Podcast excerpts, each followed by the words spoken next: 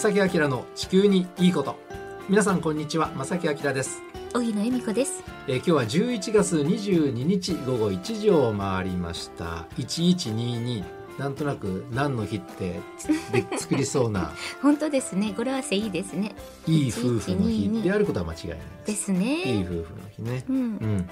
それとですね今日は皆さん暦の上では小節です。小雪小雪。小節でございます。あーそうなんですね、うん、次第に雪が降り始める頃。うん。という、まあ、暦上の意味になります、北の方ではもう降ってるんでしょうかね。いやもう北の方は降っていると思いますよ。まあ、今年の冬は結構雪の量も多くてね寒い冬っていう予想があるのでね。ね、正木さんおっしゃってまはい、したよね。皆さんしっかりとあの対策をね早め早めにしていただきたいと思いますが、はい。まあ、暦の上でももうね雪が降ってくるそういうシーズンということになりました。今日は小説でます。で、えー小説の今日お届けする話題なんですが、えーちょっとね動物の話をしようかなあー動物ですか。はい。うん。でまあそのこの番組は気候変動問題を扱ったりねその環境問題を扱ったりしますのでその動物がどのような今環境に置かれていて、えー環境の影響をどう受けているのかという、まあ、ちょっと難しい話に聞こえますが そんなことはなくて今実はねまたね世の中その世界的に見るとねその動物の世界でもおかしなことがたくさん起きているんです。気候だけじゃなくって、うん生命体にもいろいろ及んでるってことことなんですねそうなんですね。なのであの今日はいくつかその例を挙げてですねお届けしたいと思います。あの自分の身の回りにはそんなに大した変化ないよっていう方も実は地球上にはこんなことが起きているんですよという情報をねこの番組でお届けしますのでね、はい、あのぜひ他人事とは思わずにしっかりと聞いていただいてねはい、あの気候ね変動問題への取り組みというのはやっぱり、えー皆さんもできる限りやっていただきたいなというふうに思います。今日も最後までお付き合いください。この番組は公益財団法人兵庫環境創造協会の提供でお送りします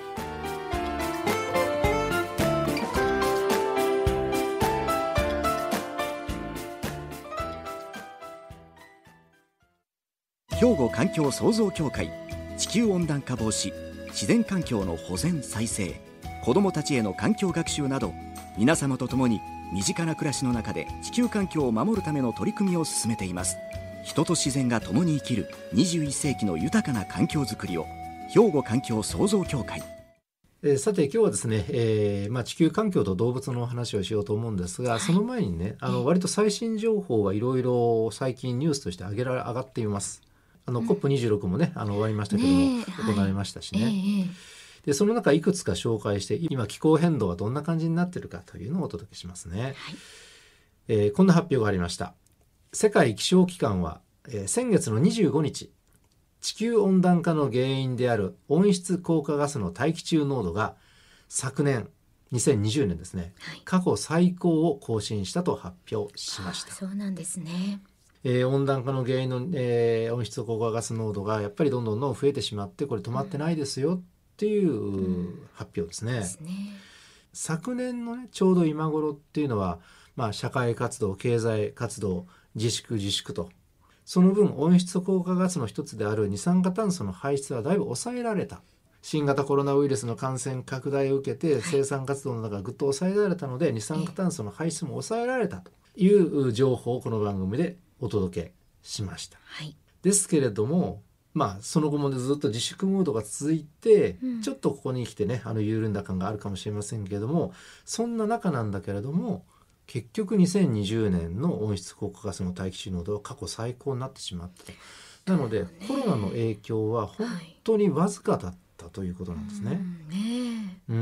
本当に一時的なものだったと。はい。なので全然全然やっぱりこれからも二酸化炭素など、えー温室効果ガスの排出量どんどん減らす方向でねそっちに進んでいかなければいけないということなんですね。でさらにねこんな発表がありました。このコロナ禍にあってですね温室効果ガスの排出量が、えーすごく増えてしまった国も実はあるんです。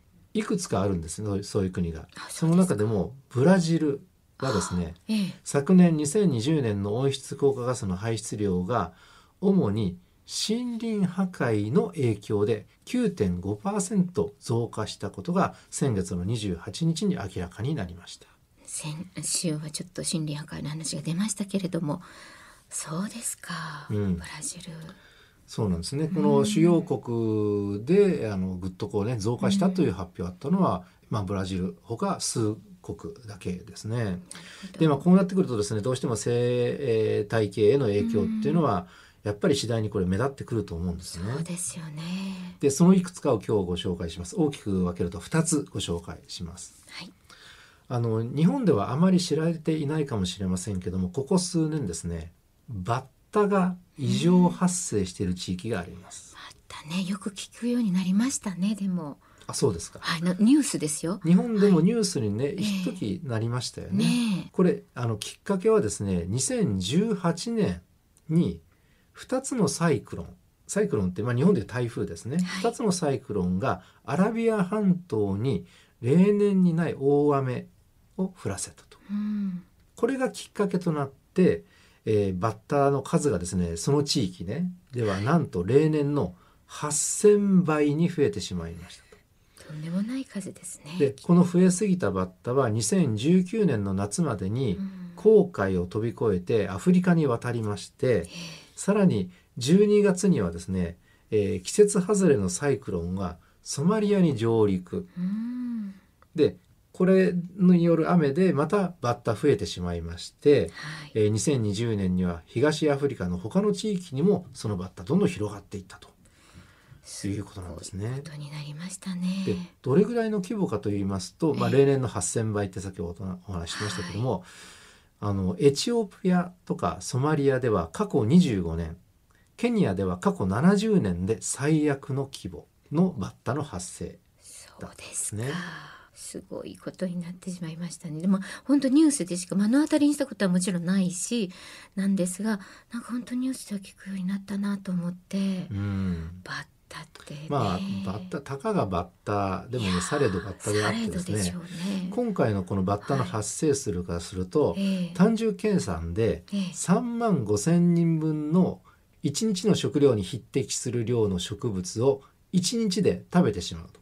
バッタさんが。そ。こですよね。私たちが食べれなくなるくらいの、もうとんでもない私たちだけじゃなくて動物たちもね他のあの生き物たちのまあ植物を食べちゃうわけですよね。うん、そうなんです。うんこれはすごい。だから本当にまあバッテって言ったら1匹だったら可愛らしいけれどもね、ええ。やっぱりたくさんあの発生しまうと繁殖してしまうと、いろんなその私たちへの食料にも影響が出てきてしまうと。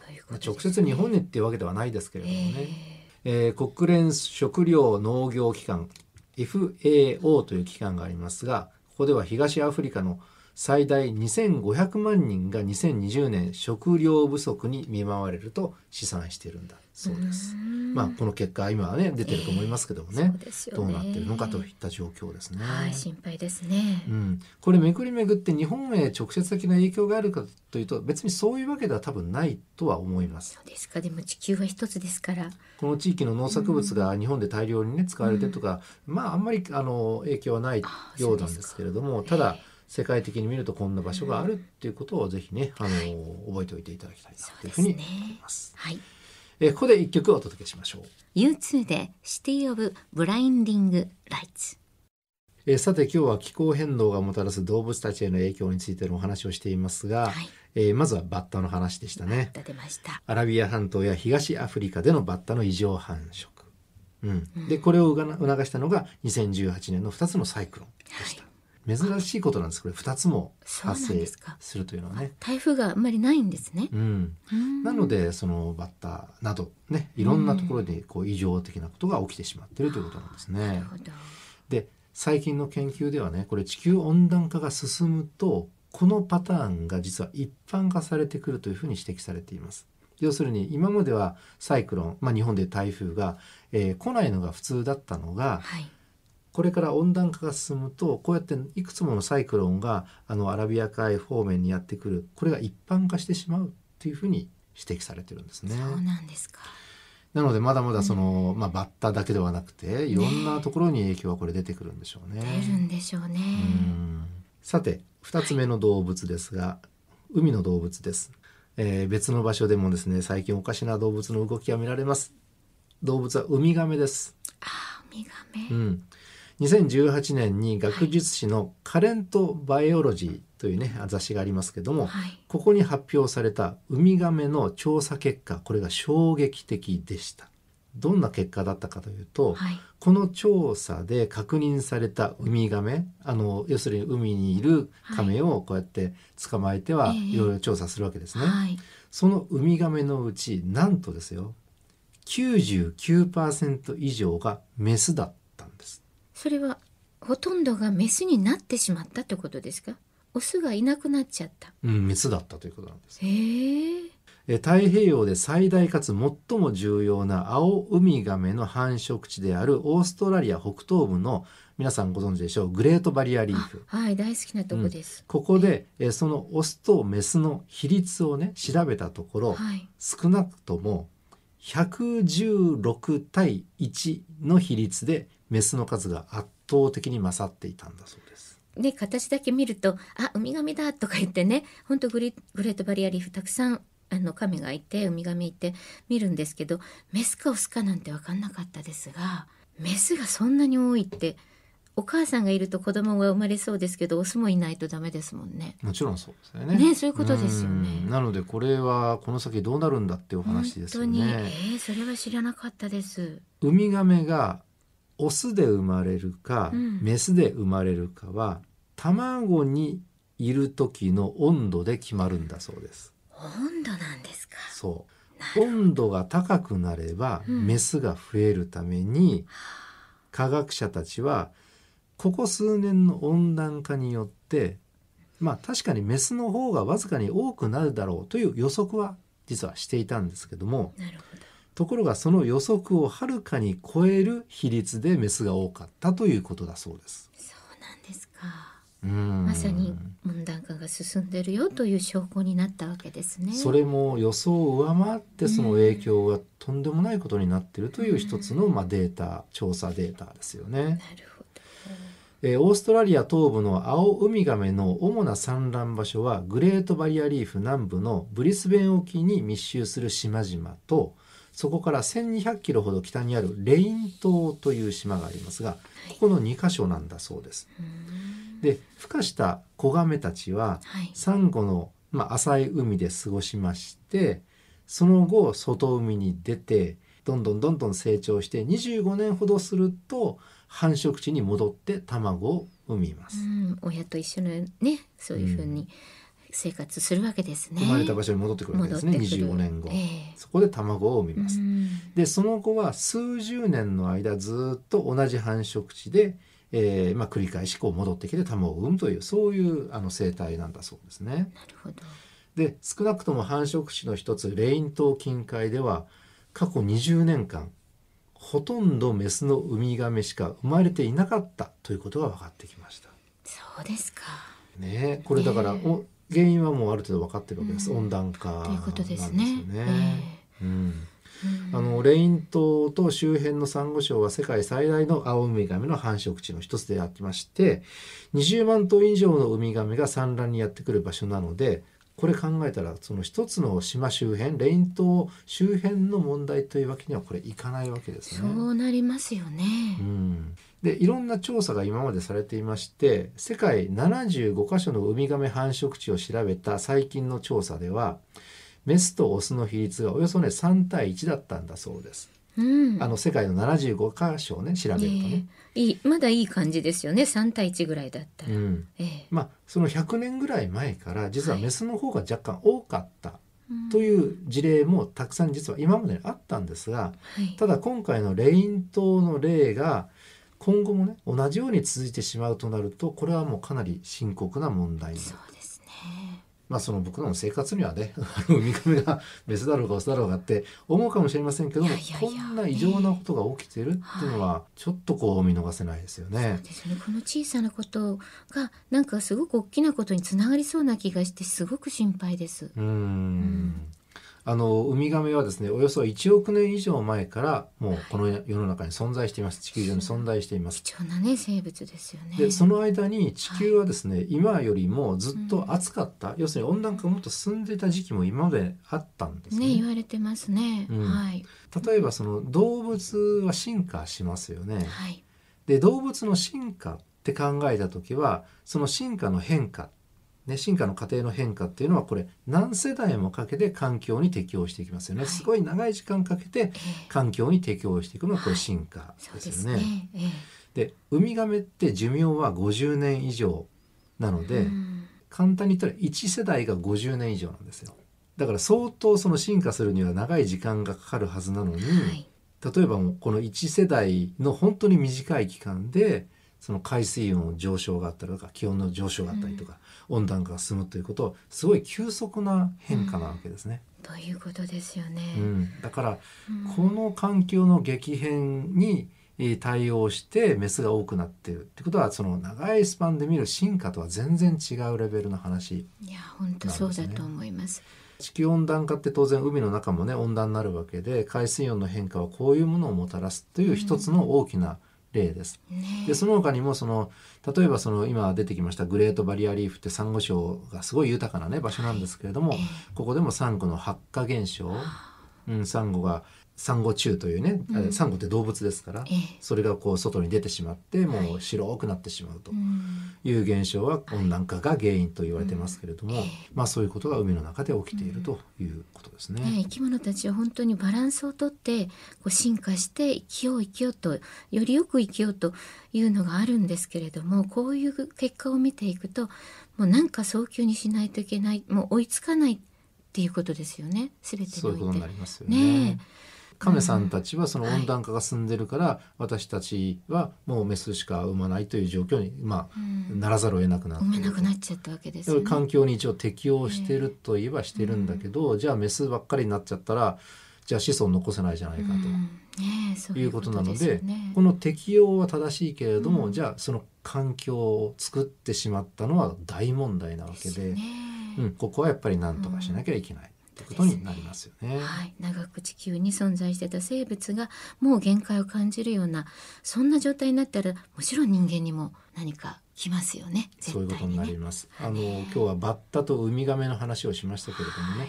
あの必ずあの僕たちにもこれらの変化の影響っていうのは出てくると思いますの絶でね、うな、えー見逃してはいけないね、えー一つのまあ傾向かと思います。はい。兵庫環境創造協会地球温暖化防止自然環境の保全再生子どもたちへの環境学習など皆様と共に身近な暮らしの中で地球環境を守るための取り組みを進めています。人と自然が共に生きる21世紀の豊かな環境づくりを兵庫環境創造協会。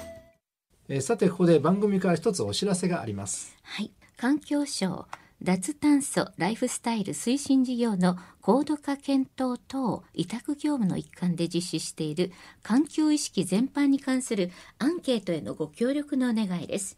この番組を聞いて環境意識がどう変わったかなどについてお尋ねしていますので皆さんぜひご回答いただくと嬉しいです。回答期間は来年の1月10日までアンケートにお答えいただいた方の中から抽選で10名の方に 2way の保冷バッグまたは折りたたみボトルをプレゼントします。詳しくはラジオ関西また兵庫環境創造協会のホームページをご覧になってご回答ください。よろしくお願いいたします。よろしくお願いいたします。はいでその回答結果多分この番組にもね、反映される可能性もありますありまのでね。すよね。皆さんどのようにこの番組を 聞いていただいているのかとねはい。いうね、ぜひぜひとも情報を知りたいと思いますので、アンケートの方よろしくお願いいたしますお願いいた。します。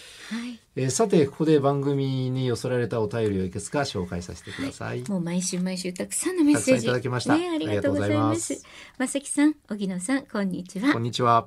美しい奄美大島の家督海岸の問題を知りインターネットでいろいろと調べてみましたといただきましたのは、はニコニコ親父さんです。ありがとうございます。ありがとうございます。堺からいただきました。はい。砂浜が台風で削られたことにより人工的にこの堤防が作られて本来の自然の堤防ができない状況に危機感を感じましたといただきましたね。そうそう。そのねうん。家族の集落の、えー命をね生活を守るために堤防を作ろう作ろうと。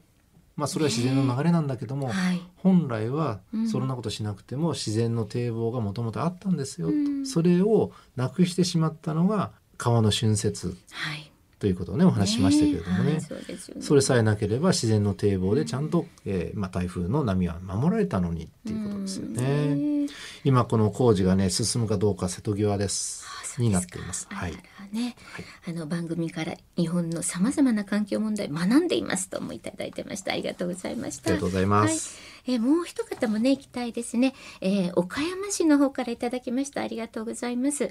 天気台風について2週にわたり聞くことができました。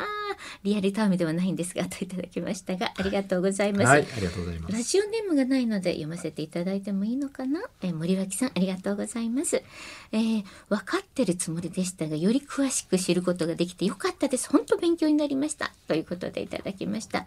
昭和の時代に比べて異常気象が多くなりましたね。温暖化のせいでしょうかって来てますね。うん。はい。これはい質問として捉えていいでしょうか？はい。あの最近の異常気象っていうのは、その引き金となっているのは温暖化が、まあ、大きな要素っていうふうに言われています。で温暖化ってすぐにはねしばらくはもう頑張っても止まらないので、異常気象はこれからも増えてしまうということですね。